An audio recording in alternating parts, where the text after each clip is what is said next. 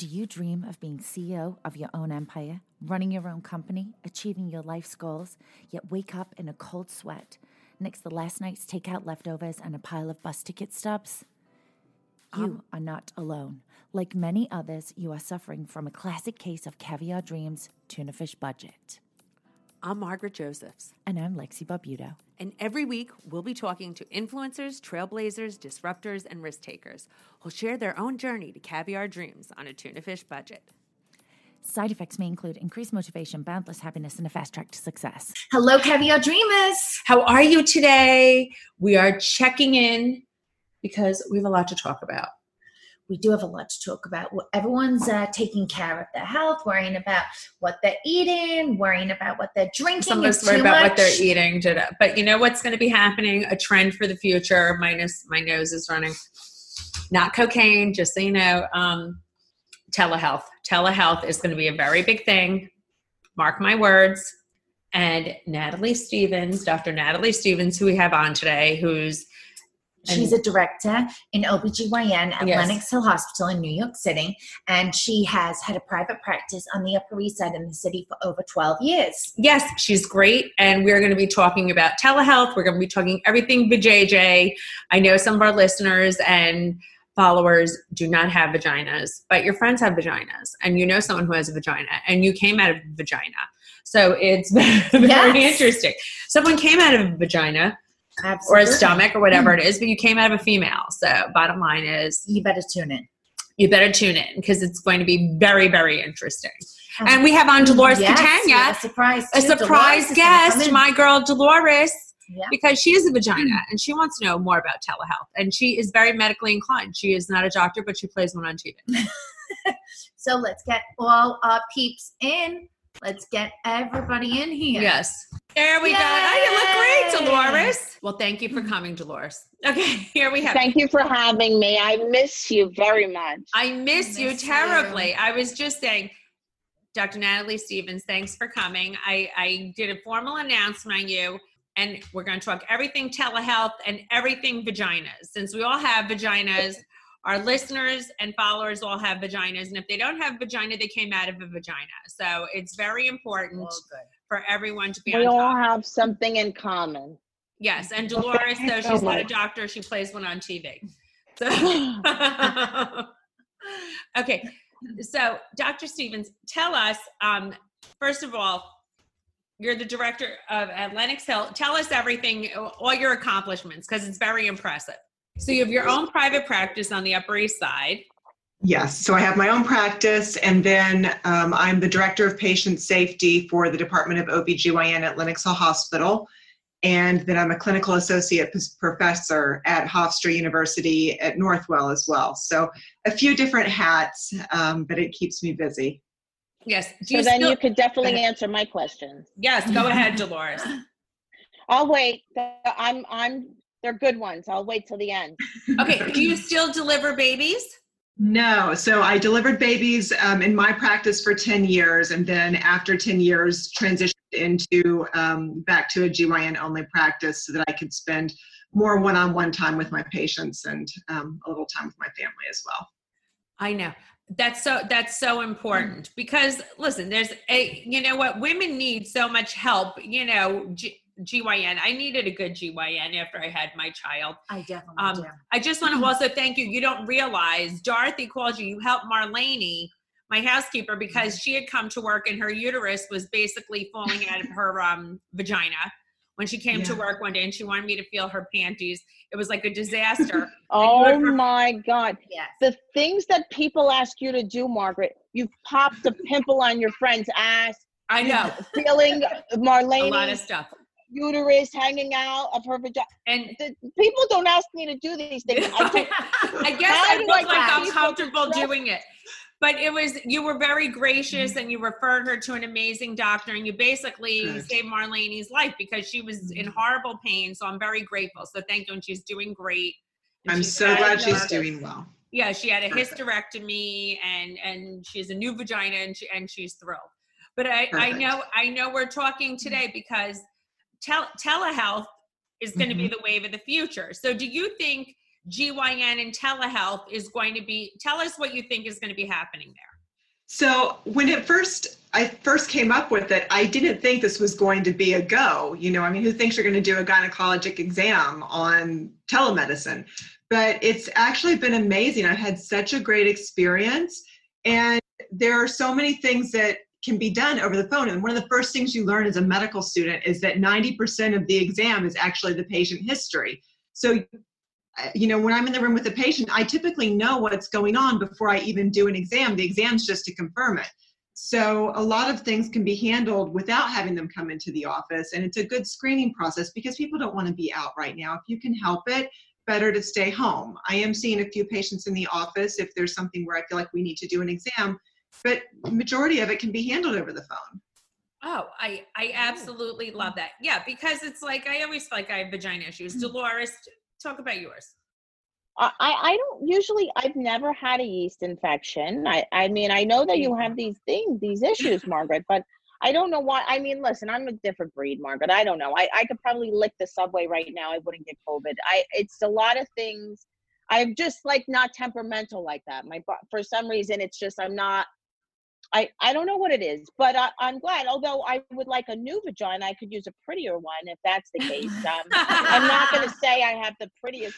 I don't think they're pretty at all, to tell you the truth. But my question will be later on. I'm 50, right? I've mm-hmm. I've had a blade. Uh, this is one thing I will tell you. I've always had heavy periods. And after I had an ablation, which I've been begging Margaret to do for many years, because I now, believe, like, Natalie, we have to discuss that. Like a stuck pig. Like I have chased her to save me all the time. Chasing her with a towel. And I mean, I think that, um, and plus I was anemic. So the ablation really saved me in so many ways. I do not miss getting my period at all. But um, I would like a new vagina. And, you know, my boyfriend, who's a perinatologist, is like, oh, you'll have lymphatic drainage problems, you'll have all issues. Now, how do you feel about that? Because I'm turning 50 and everything's going to be new. I'm turning back the miles. So there's a lot of different things that you can do and a whole spectrum on how you can treat the changes that happen as your estrogen level goes down, which is what happens as you get close to 50 and beyond. And then when you stop having periods, the longer you go from that last period, the lower the estrogen is, the thinner the tissue is. So we need to increase the collagen formation. We need to increase the blood flow. And, you know, there's things like hyaluronic acid, like you would use on your face. Yeah. Can be used to help the vaginal tissue. Or you can do these um, laser treatments. I do radio frequency in the office, which is amazing. And then you can, the, the most extreme would be doing the surgery. And there are some complications that can come from the surgeries, but there are a lot of people who get benefit from that as well. So we have a lot of options because some people can't use the hormones. You know, women who've had cancer or other issues, it's not even an option. But now we have the hyaluronic acid that we can use instead, which is a nice non hormonal treatment. But not everybody wants to use something vaginally every night because it can be messy and, you know, it gives you discharge and, you know, it's not the most fun thing to do. So, you know, there's some of the other treatments as well. That's the first I've heard. Hyaluronic acid? Yeah, believe it or not. Oh. Treats the wrinkles on your face, treats the wrinkles in your vagina. Oh, I love oh. that. I love that. Dr. Dr. Stevens, um, how do you feel about the estrogen replacement situation? Because I thought I was menopausal. I didn't get my period for four months. And then it was, um, and then I got my period. Now I'm getting it every month again. I was so excited. I was like, thank God I'm through this. I had minimal, I had hot flashes for a few months and then it was like over and then i was like thank god. And then all of a sudden i got my period now i'm getting it every month again like clockwork. So do you uh, what do you i mean do you do a test for hormones? What do you what do you do there? So with um, as you get closer to menopause you can't have a lot of changes. And hormones definitely have a role and some people definitely need hormones but there are a lot of things that should be addressed. So as you get closer to that last period if you ever start having heavy frequent or prolonged bleeding, these are warning signs. And these are reasons why you should get into your gynecologist and be seen. Once we figure out that the blood tests are okay, that the, the lining of the uterus looks okay and everything else is fine, then there are a lot of options. And it's really tailoring it to the individual and finding what's bothering you and how can we fix it. And it may not be the hormones, it might be something else that's bothering you with the transition but sometimes it is the hormones, and really it's finding if it's safe for you to use it and which type of hormone you need. Yes, because it's like, listen, no one wants blood clots and you get nervous of Right. breast cancer and things like that, which is, I also, Dolores, which you know, I get UTIs very easily. I have a history of UTIs since I'm a young woman. Um, you know, I was on antibiotics prophylactically. Y- You know, women, if you're having sex, I do everything you're supposed to. I wipe from front to back. I pee after I have sex. I, I do everything possible. I like to think, you know, I'm pretty clean. I. I I do everything possible. But that's something you could diagnose over the phone, obviously, like telehealth or the Zoom, Mhm. whatever we're gonna do. I mean, what do you tell somebody who has chronic UTIs? So it really depends on their life, um, their age in life, and where they're at. So for somebody who's around the menopausal transition, one of the main things that causes those urinary tract infections is a thin tissue. So actually, that can be a low estrogen level inside the vagina, causing the tissue to be thinner and more prone to getting these infections. Um, some women who um, are younger, they're more prone to overgrowth of bacteria inside the vagina. And that bacterial infection or bacterial vaginosis can increase your risk for getting urinary tract infections. So it may not be hygiene, it may not be something that you're exposing, but it might be an underlying condition that needs to be corrected in order to decrease your risks. Yeah, how do you how do you keep that bacteria down? I feel like because I've had it my whole life. Mm-hmm. I don't want anyone to Well, think I- that I bacteria. I feel like a big maybe I'm not a doctor, but I date enough of them. So I'll tell you, Margaret, that I think that your the amount of antibiotics you've been on has probably killed a lot of your normal flora, which has been causing maybe that to be a problem, right, Doc? I have taken a lot of antibiotics. I am a little neurotic. Yeah. And it, it can disrupt your flora. And sometimes women actually overclean. You get rid of the good bacteria that should be there protecting the area, and it gets rid of a protective film, a protective layer. And so you want to be careful with not using antibacterial soap, soap around the vagina because that can actually get rid of some of the good bacteria that you need.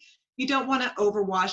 And actually, some of the products that are um, advertised as feminine hygiene products can be very harsh. They may contain alcohols or perfumes or dyes, and these things can make it more irritating and actually cause little micro cracks in the skin that increase the chance of having the bacteria.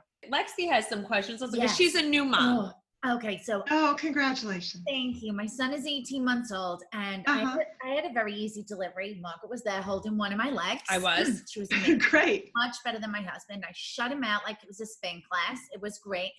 But since then, every time I sneeze, laugh, or cough, which I had a cough recently, I was not concerned I had COVID, but my vagina was like Splash Mountain. I literally pee my Oh, you pants poor all the time. It's so Oh. embarrassing. My husband is making Yeah. fun of me. Like I sneeze and I pee. I laugh and I pee. It's very non-conducive to regular life. Mm-hmm. What can I do?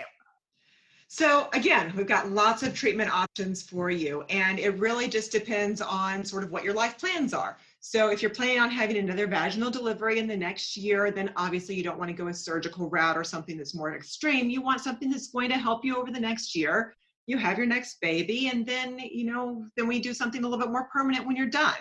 So for the short term, the first thing is Kegel exercises. And the way you do a Kegel exercise is if you're in the bathroom urinating and your little one comes to open the door, or your husband, or somebody, you know, you want to stop peeing midstream. There's no privacy when you have kids. You know that, Doc. There's, I know have- there's not. I know there's not. That's why I changed my story to your husband to open the door and you want to stop peeing midstream. The way that you do that when you're not urinating, you want to contract that muscle, hold it for as long as you can, and do it for 30 times throughout the day. That's going to strengthen the pelvic floor and it actually lifts up the angle of the bladder. I even Happens is uh, you're not emptying your bladder all the way. And then you get up and the angle comes down, you cough, it lifts that angle up, and the urine comes out. So you might notice that you sit down, go to the bathroom, you stand up, and you have to go again because the bladder angle changes. But if you strengthen that muscle supporting the bladder by doing your Kegel exercises, that can help. Give you about 30% improvement.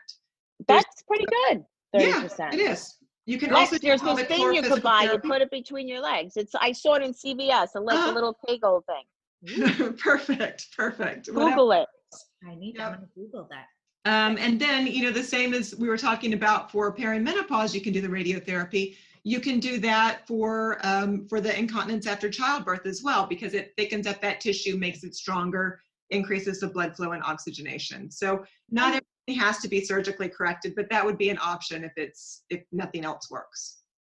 How how many um how many sessions of that do you need? Didn't big didn't uh, Marge Senior go for that? I Isn't think, that what Marge I think did? my mother did. She did some kind of laser she had to The do three Venus times. test? No, it was the the Mona Lisa, Mona thing. Is that what that is? So the Mona Lisa is one of the options. That one's based on a, a carbon dioxide laser. Um, the one that I use is radio frequency. The difference between the two, as far as who it's good for, is that Mona Lisa is really good for menopausal. It's good for that thin tissue.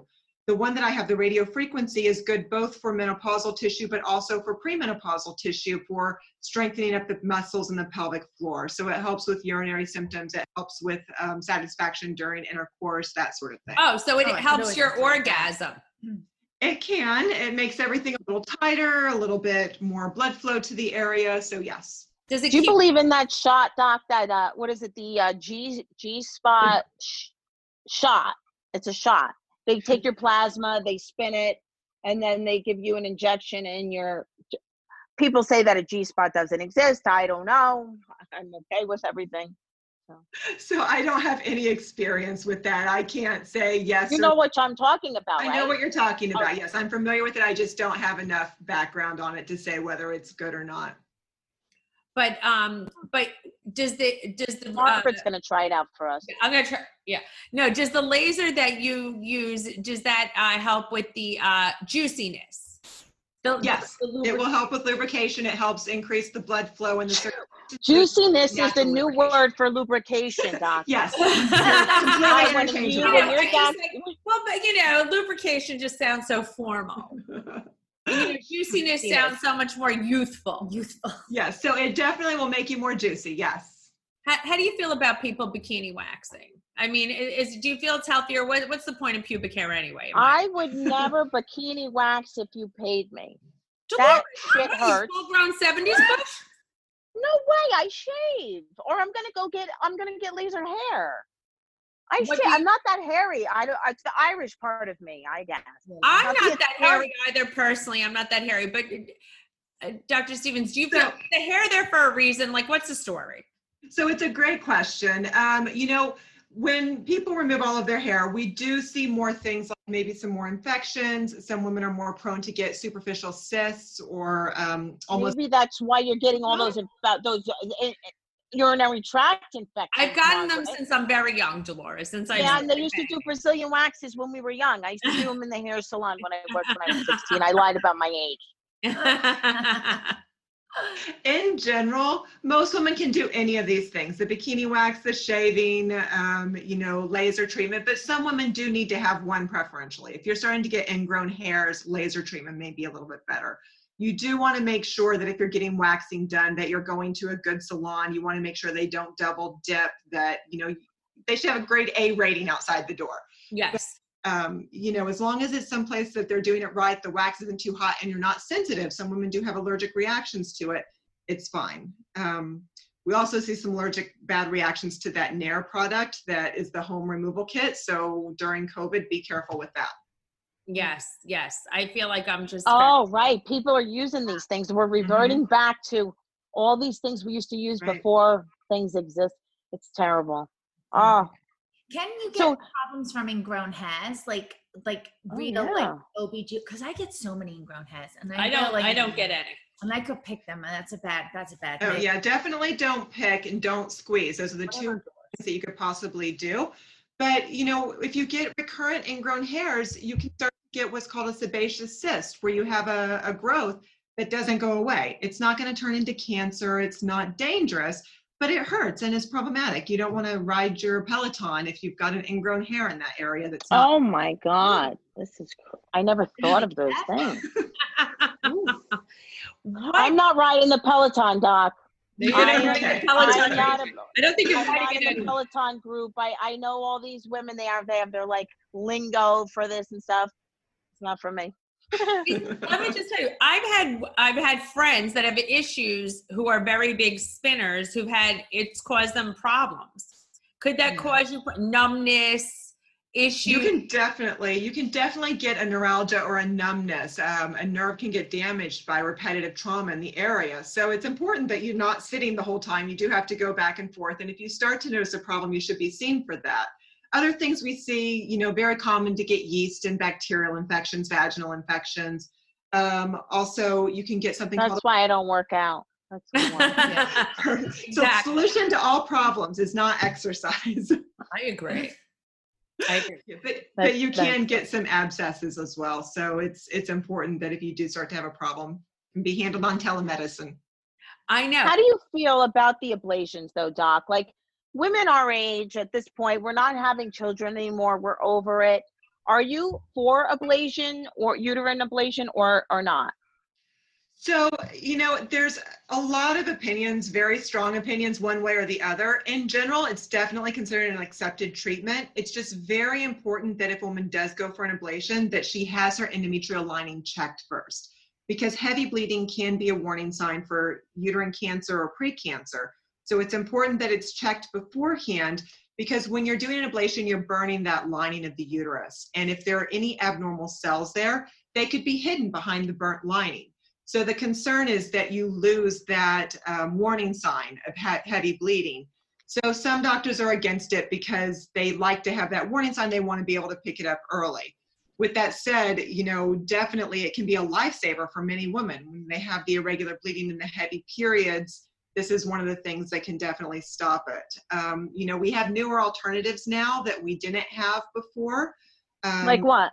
uh, a lot of women are actually around the time of menopause or even most common in their 40s getting a Mirena or a levonorgestrel IUD. It releases progesterone locally to the lining of the uterus, but not through your bloodstream. So your hormones aren't changing. It's not hormone replacement therapy, but it's protecting the lining of your uterus against cancer and it'll make your periods go away. It's good for five years. That sounds amazing. Do you know it's a I've good never been on birth control in my whole entire life? I haven't That's taken very it Since I was 14. I don't. li- I get very nervous. I I, just, was always afraid to gain weight. I know. I'm afraid to go crazy. And When I was younger, it made me very crazy. So I didn't take it. So I had very bad migraines, so I was on the I was on the pill for a few years, but I went Mhm. off it by the time I was like 24 because I had very bad migraines. So I was on it a few years only, yeah. Did it help? Until it came out. and then I never went on again because my I never I had a baby, and then my ex, you know, and then my current my current husband and my last husband is fixed. So my current and last husband had a vasectomy, so we're we're good.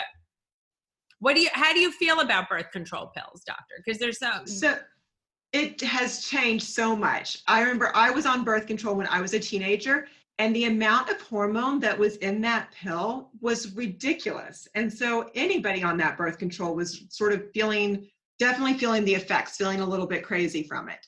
Birth control now, we've got a lot of low dose pills, and there's many options. In general, you should feel as good, if not better, than you normally do on a birth control pill. And if you don't, it's not the right pill for you, and, and something you should do something different. But in general, most women should feel better on a birth control pill because it's regulating your hormones. It's giving you a constant low dose instead of the fluctuations that we get naturally. So do you suggest somebody that like Margaret who's going through menopause and now getting hot flashes and sometimes her period and sometimes not, do you think that that's something that would work for her? So, you know, birth control pill can definitely help with a lot of those things. To be careful with the migraines, though. Um, you know, if you get migraines where you get vision changes associated with it, should not be using the estrogen. So I've had a lot of success with, there's a new generation of progesterone only birth control pills. And, you know, it's similar to the mini pill that's used postpartum, but this one has a longer half life. And I found that a lot of times if you do that continual, it will help with a lot of the side effects. It doesn't help with everything, but as I said, it's really finding the treatment that's best for you in order to help with it. But a lot of times you can help with that bleeding, with the hot flashes, um, and a lot of the changes that can happen. What? How do you know if you're going if you're going through menopause menopause, let's say um if you're still getting your period, well I guess that's that's the be- best sign. Now that I've had an ablation, I don't get my period for that reason. How do I know if I'm going through menopause besides the fact that I'm fat, miserable, crying every day, lose my hair, and, uh, but that could have everything to do with you know being stuck in the house for 50 days. Yeah, and a lot of that can be hormonal. Um, a lot of it can have to do with lifestyle changes, sleep change, diet change, exercise change. Everybody's going through that right now. So I'm seeing a lot of people who have perimenopausal symptoms just because their lifestyle has changed so dramatically recently. Um, so you feel that it's kicked in, the stress has kicked in early menopause? Of course. Well, no, I don't. I don't think it's necessarily early menopause. I think it mimics menopause. So it may oh. be permanent. For example, if you go back to what you were doing before we all isolated, and you know, increase your activity level, watch your diet, try and decrease your stress level, um, you know, try and get a good night's sleep, then a lot of times that can actually help, and these some of these symptoms will go away. Can fix hot flashes, night sweats, uh, a lot of that. Mm-hmm. No. Okay. At what age do you start uh, suggesting that women go for mammograms? Do you start them younger these days? So it really depends on your history. We have to balance. We don't want to expose you to radiation necessarily either, because that can come in with its own set of problems. So it's really getting that good patient history, finding out what the family history is. We do a calculation to determine your lifetime risk as well as your five year risk of breast cancer. For most women, that risk is going to be around 13% for lifetime, and that's the woman that would start at age 40. For somebody who's got an increased risk, we would probably start sooner, and that's assuming that your breast exams have all been normal. And then, so why? Oh, go ahead, go ahead Dolores. No, go, Dick. So, if there's a there is um radiation and everything and i'm not one of those people that say i don't want to go for an mri because i i don't want the radiation and i don't want to go for a mammogram because of the radiation but you did mention that there is like radiation involved. Why would we not do a sonogram instead of a mammogram? So actually, we typically are doing both, both for most women. Um, a lot of women have dense breast tissue, and dense tissue will significantly limit the amount of um, sensitivity of a mammogram. So the mammogram can't pick up everything, but it's good for early detection of calcium spots and solid masses. Sonograms are great for picking up cystic or fluid filled spaces. So really it's using the combination of the two to find, um, make sure that we're getting that full screen. So you can't really replace a mammogram with a sonogram just the same as you can't replace a sonogram with a mammogram. Really, if you have dense tissue, you should be doing both. So I haven't been for a mammogram and I want to say three years. Is that bad? How many we years? to get you in. I'm a year and a half. I think I'm at about. A, well, it's time for me to go. I went, but I think time to go. COVID. I went last year. I think in mm-hmm. January. And I didn't even get my first one yet because I don't turn 40 till Christmas. So lucky me. It's the year of the mammogram. But I always yeah. go for a, son- a sonogram. Mm-hmm. And they always do it. And, you know, I'm always yeah. in a panic stricken mm-hmm. state. But I don't have a history of breast cancer in my family. My mother, no one in my family has ever had breast cancer. Yeah, and it's almost become the standard now, but to have both that mammogram and breast ultrasound together, the sonogram. What? Mm, um, okay. Yeah, which yeah, which is very. So now, what are you telling your patients now? Do you see that?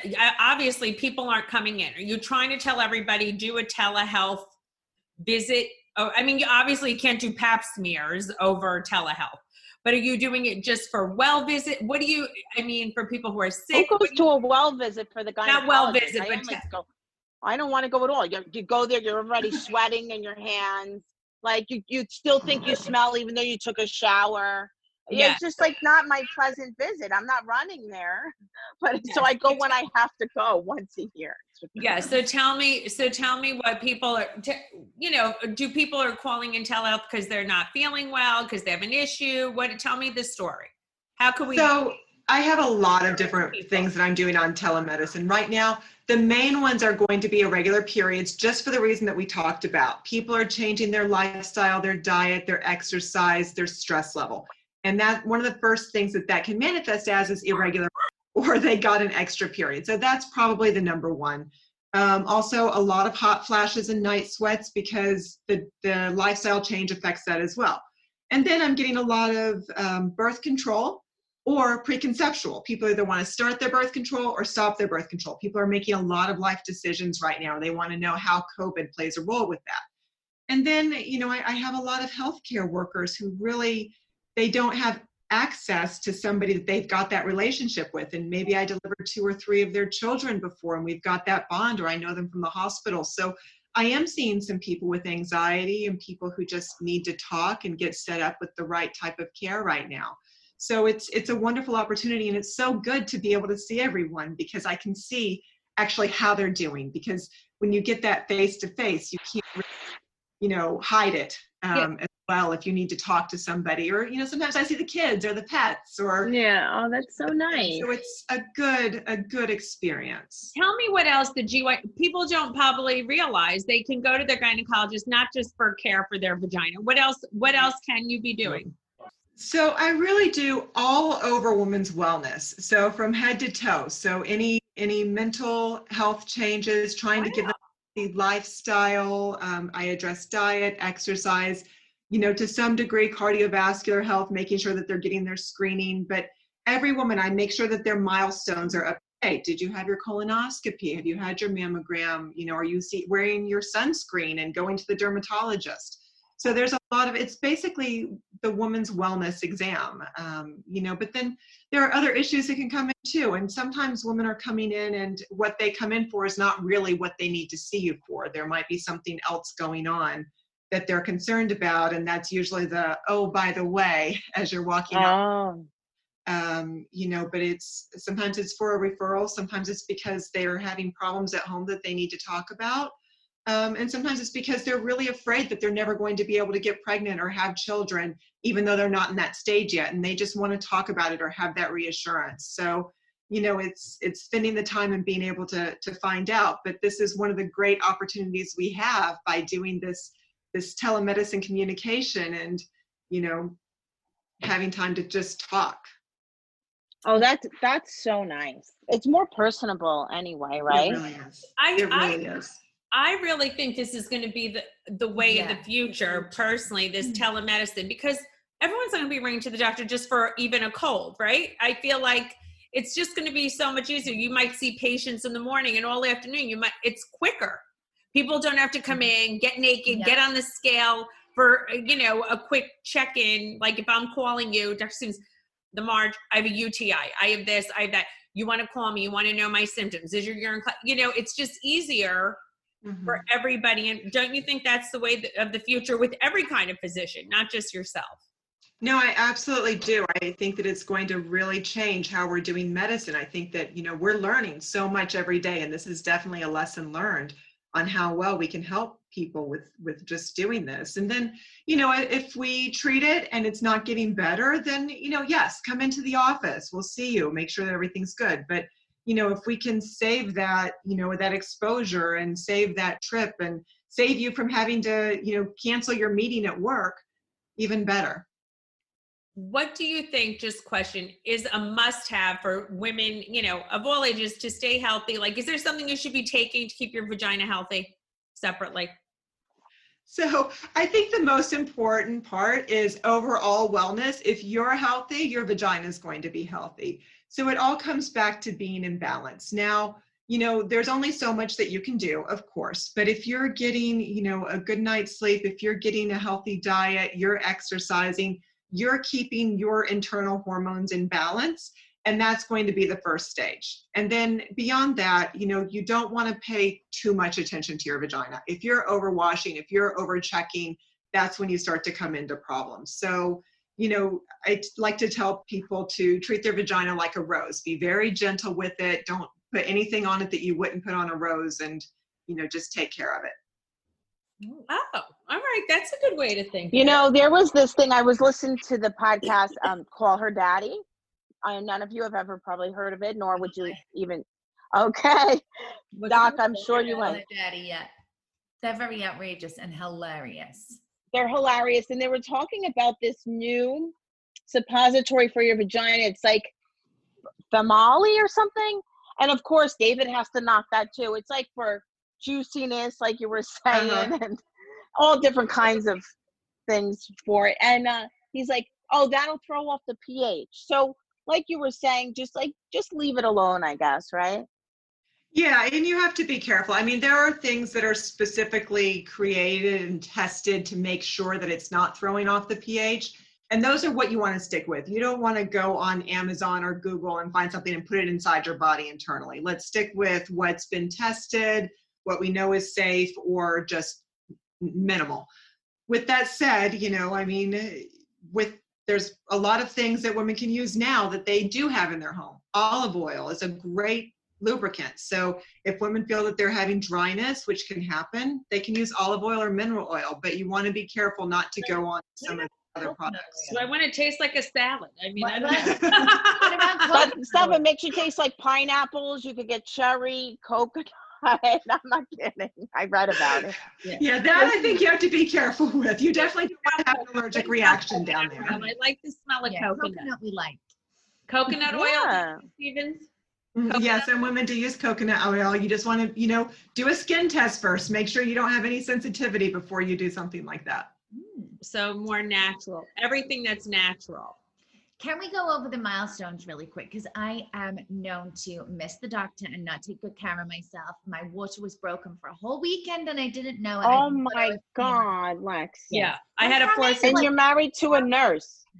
I know I we have terrible medicine in England, so we don't like to go to the doctor. So I'm mm-hmm. fine, I'm fine, I'm fine is my way of dealing with my health. So what are the milestones? So, for the average risk woman, it's really important that you have that relationship with your gynecologist and that you're going in to be seen once a year. You don't need to have a pap smear once a year. If your pap smears are normal, that may be spaced out to every three to five years, depending on Really? Wow. But you still need to have your gynecologic exam. You still need to have a vaginal exam, check to make sure that there's no signs of lesions, no masses, your ovaries are normal in size, and you need to have that breast exam done. Um, you know, we had talked about um, doing mammograms, but it's also important to have your blood pressure checked, to um, to check your weight, make sure that your your appropriate body, um, BMI, and then you want to make sure that your cardiovascular health is good. So checking your blood pressure every year, checking um, your lipids, and making sure that your your cholesterol is is in the right range. If that's good, um, that's something that can be spaced out. Doesn't have to be screened every year, but um, if you're at elevated risk, should be checked more often. So, you know, colonoscopy at age 50, um, bone density after menopause, depending on your risk factor as far as what age you start that. So it's really just, you know, coming up with a combination and individual maintenance plan. But then every year, if you're going in for your appointments, like, okay, you've got two more years until this is due. You've got one more year until that's due. And having sort of that gatekeeper that's reminding you on on all of your milestones. Yes, I've got to do, you know, I have to do my colonoscopy. I just turned 53. I haven't done it yet. Oh, bad. Very It's bad. traumatic. Very bad. But I don't have any, I have no blood in my stool though. I'm just making a formal announcement. No, but you Everybody should go. It's the most preventable form of cancer there is. I know, I know. Um, right, Doc? Yes, it's very important to do your screening so that if there is anything there or any precancers, that it can be picked up in time to prevent an actual cancer from forming. And that would be the, the goal for preventative medicine. All right. Well, I mean, I love that you are so thorough and so plugged in, and I and I love that you know you're just focusing on women and and not just worried because there are so many doctors that are OBGYNs, and I think that your specialty is just women's health, which is so mm-hmm. which is so amazing. Yes, thank mm. you for that. And you've been, it's so nice that you've been such an amazing doctor to people that have had babies in the past that they still come back to you just to talk to you or for trust you for a referral. And you must have made a lot of nice experiences for people in this field. So kudos oh, to Thank you. Thank you so much. It's an amazing, amazing thing that I do. I, I'm so grateful every day that I get to be part of women's lives this way and just really, um, you know, really have that special bond. That you've made such a difference. Well, thank you so much for coming on the podcast. Nice meeting you. Thank you for having okay, me. It's been Before such you a go, I need people to know where to find you so I can put it on the website and then we can refer them. So where should everybody find you?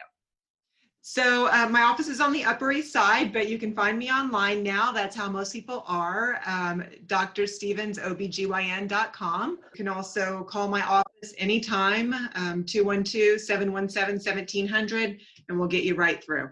Okay, great. And on Instagram, I know you're probably not a big Instagrammer, but you, you should So- now that you're going to be doing your tele, Yeah. you know, your tele. Yes. So it was actually very fortuitous. I learned how to do Instagram in January. so Congrats. Congrats. Oh, very account. good. Um, actually, I have two. So Dr. Natalie Stevens and Natalie underscore Stevens underscore MD. I'm there. Great. Well, Thank you so this much. was so Thank informative. you. Thank you Thank so so much. I look forward to meeting you and seeing you and coming into the office for an exam. And you can keep me on Absolutely. track because Dorothy speaks so highly of you. She could have Yes, she not a wonderful. does. She's Venezuela, that and we love Dorothy, but I know what a medical neurotic she is. So yes. So Well, thank you so much. This has been medical, amazing. only Thank medical. so- It's everything. thank So, you so, Yeah, we'll be so seeing much. you soon, Doc. Thank you. Thank you.